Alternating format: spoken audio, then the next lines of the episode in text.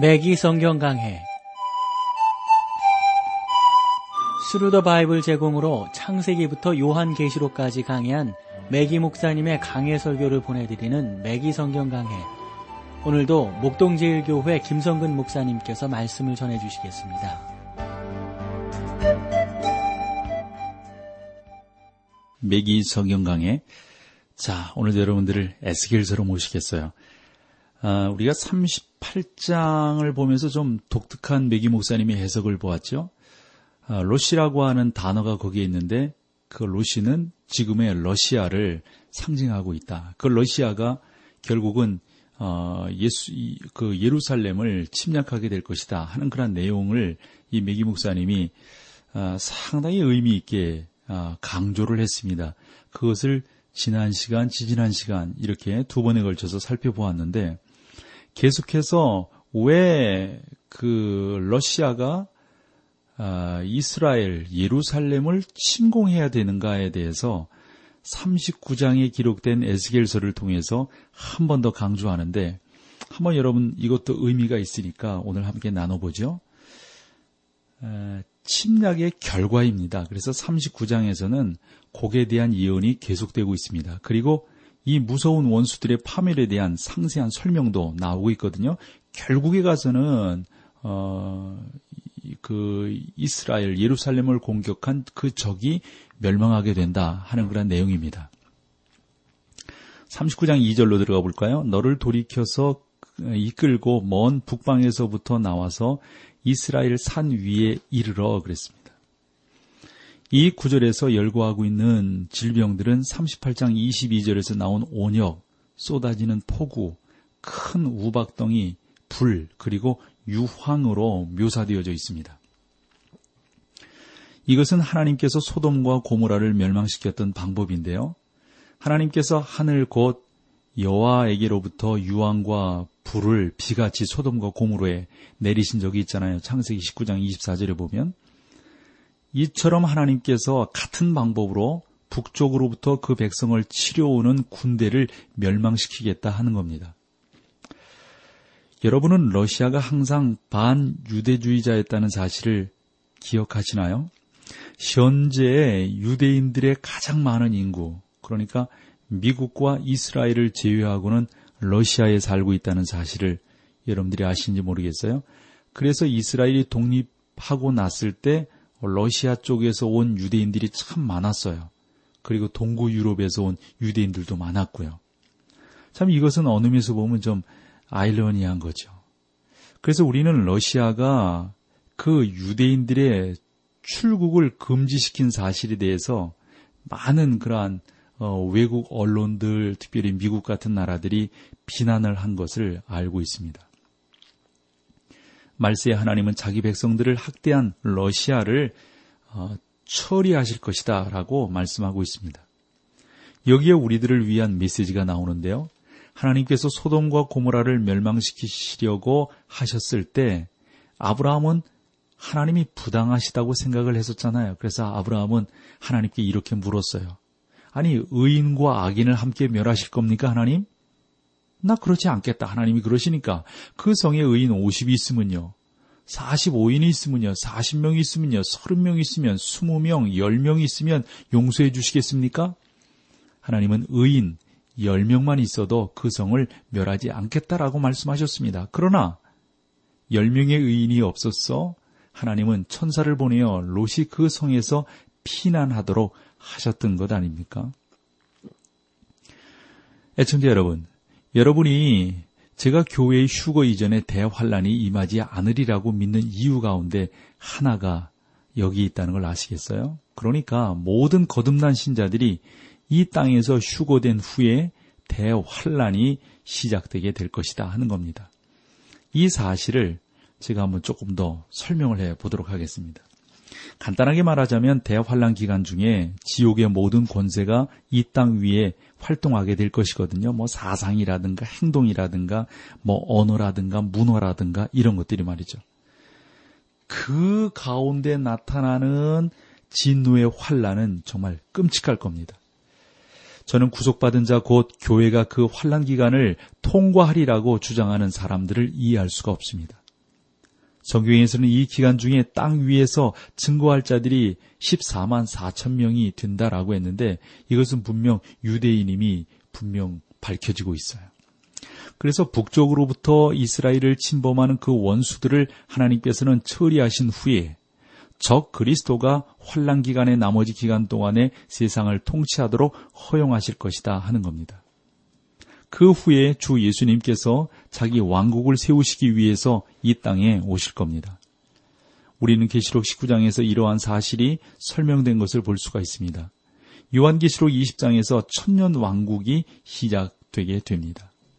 이 엄청난 사건들을 염두에 두고 거기에서 잠시 멈추어서 지금까지 배운 바를 복습하는 것이 아마 여러분들에게 유익하리라고 생각합니다. 예를 들어서 이사야, 에레미야, 그리고 에스겔 이런 중요한 그 선지서들을 보면서 그 종합을 해보면 말이에요. 하나의 원리를 엿볼 수가 있는데 예를 들어서 다니엘 선지자는 그 원리를 더 확실하게 설명을 해주고 있습니다. 원리들은 다른 게 아니라 신자들과 세상 나라들에게 시대를 초월하는 어떤 적응 능력이 있다 하는 겁니다.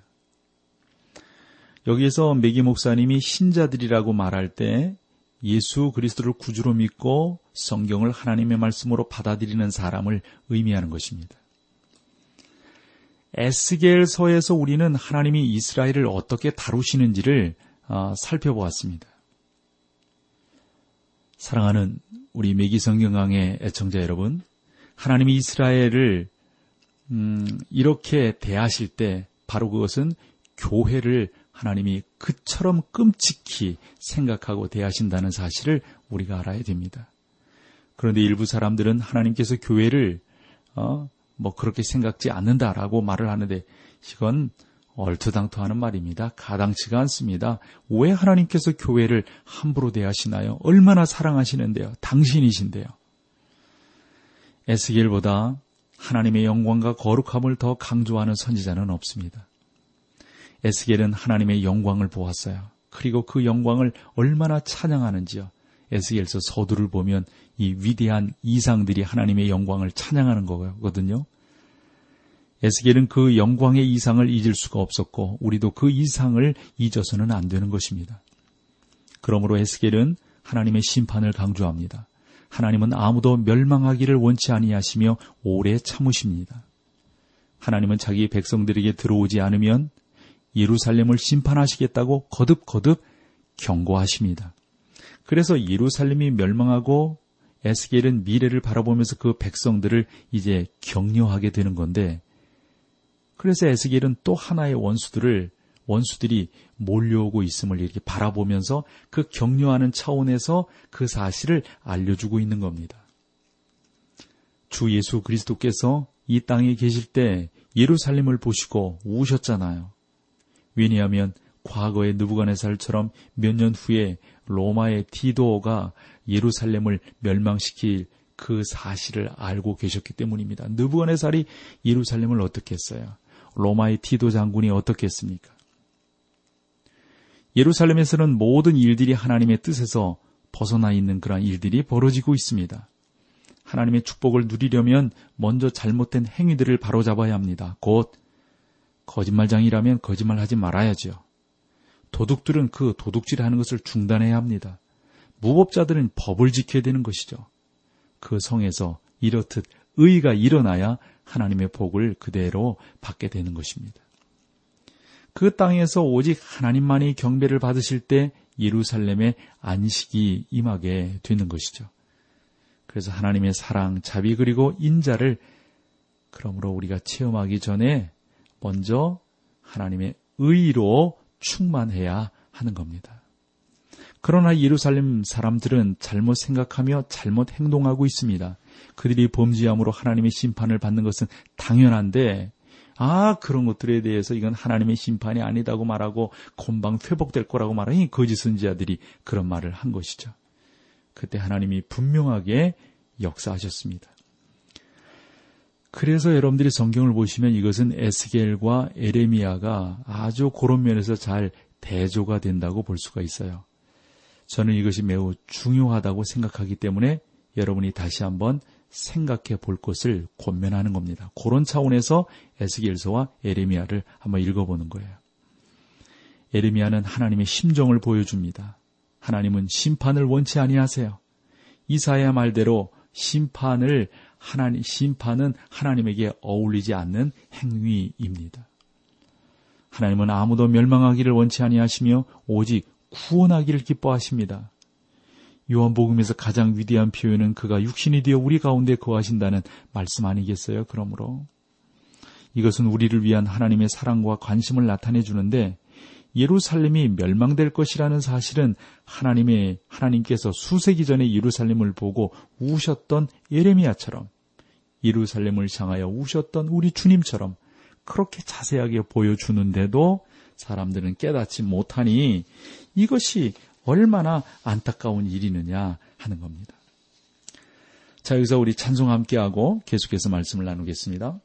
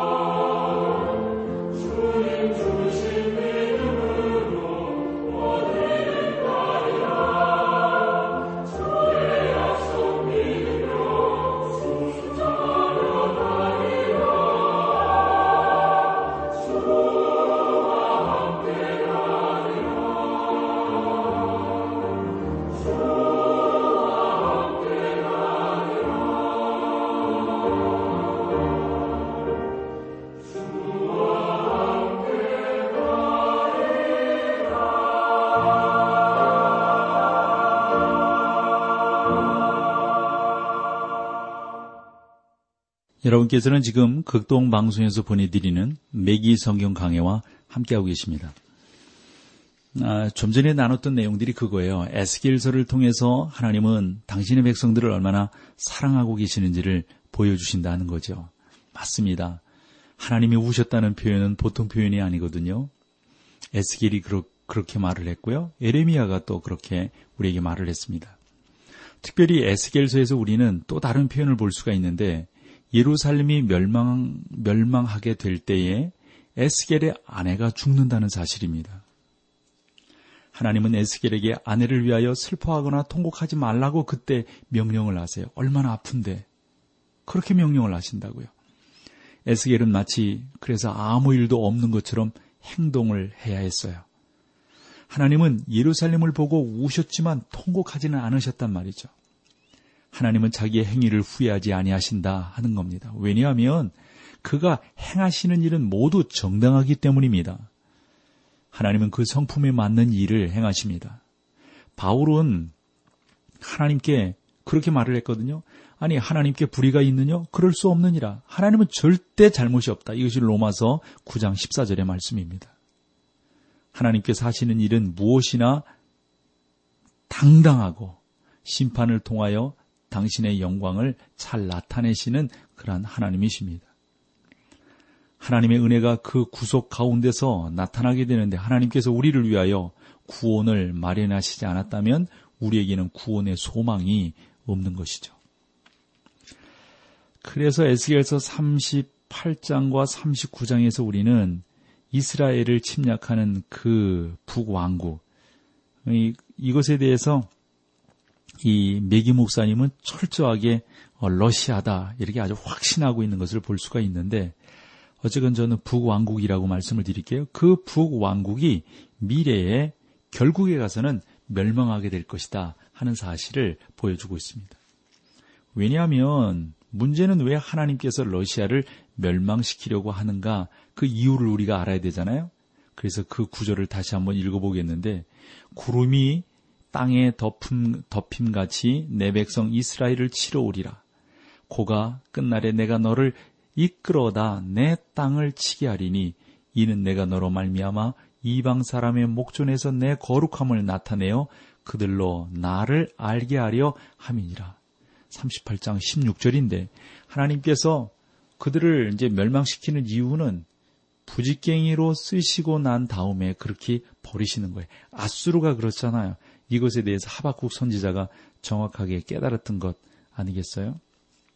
저는 어떤 사람들이 하나님께서 실제로 그렇게 행하신다는 어, 그뭐 그러니까 하나님께서 정말 그렇게 행하신다는 말입니까? 뭐 하나님이 정말 그런 분이십니까?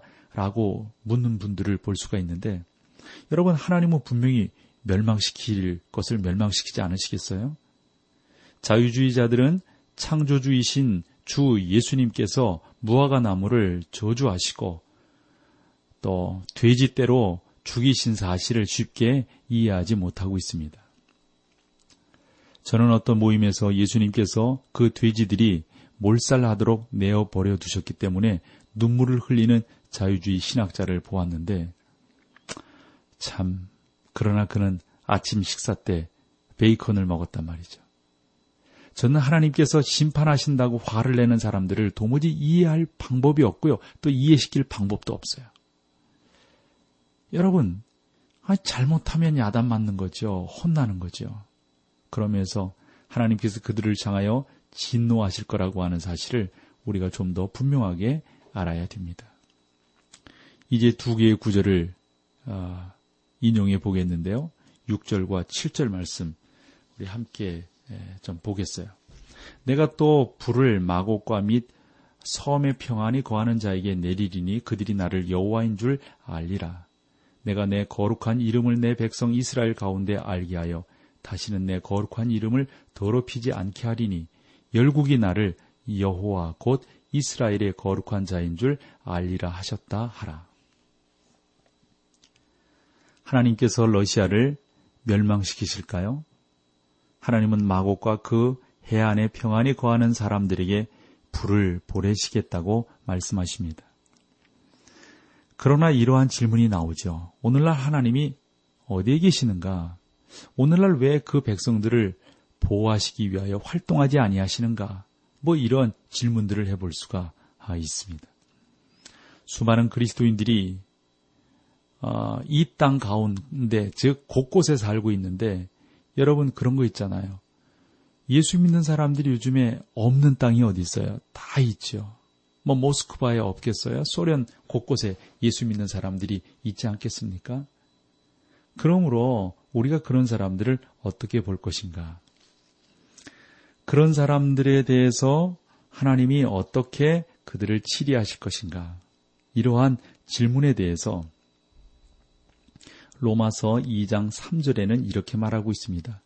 이런 일을 행하는 자를 판단하고도 같은 일을 행하는 사람아, 내가 하나님의 판단을 피할 줄로 생각하느냐?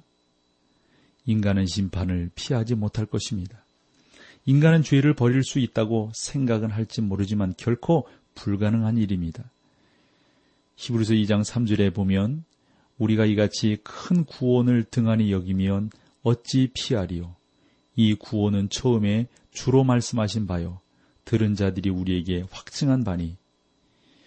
사랑하는 성도 여러분, 여러분은 이것이 하나님마저도 대답할 수 없는 질문이라는 사실을 아십니까? 우리가 그 큰 구원을 소홀히 한다면 어떻게 피하겠습니까? 우리는 심판을 피할 수 없을 겁니다. 자유주의자들뿐만 아니라 일부 복음주의자들마저도 마치 지옥이 대단치 않은 장소인 것처럼 설명하는 그러한 신학자들, 그러한 어, 그 목회자들이 있는데 우리 매기 성경 강에 애청하시는 성도 여러분들은 분명히 아셔야 되겠어요. 지옥은 여러분 무서운 현실이고 실존 자체입니다. 뭐 사람들이 뭐 아직 그것을 체험하지 않았기 때문에 뭐 멋대로 해석하고 막 이러게 뭐 그럴 수도 있겠지만 지옥은 하나님께 반역하면 하나님을 업신여기면 하나님이 계신 것을 믿지 아니하면 반드시 그곳에 그곳에 가는 장소라고 하는 사실입니다. 하나님을 모독하며 고의로 그 이름을 회방하는 자들과 자유의 명분을 내세우고 짐승처럼 부도덕한 생활을 하는 사람들이 지옥의 형벌을 면치 못할 것입니다.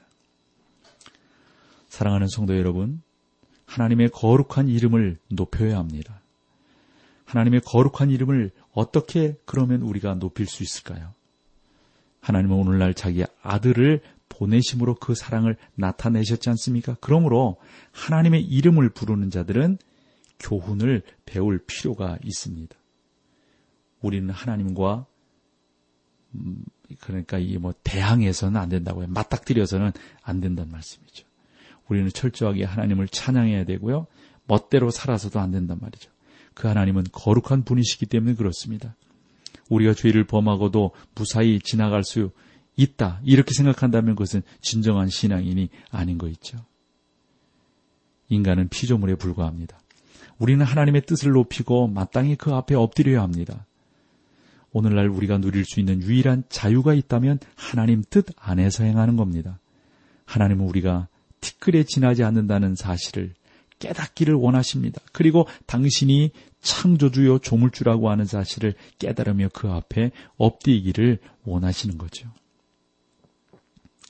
저는 사도 바울처럼 도리어 국류를 입은 것은 내가 믿지 아니할 때 알지 못하고 행하였음이라고 고백한 그 고백이 얼마나 귀한 고백인지 다시 한번 깨닫게 됩니다.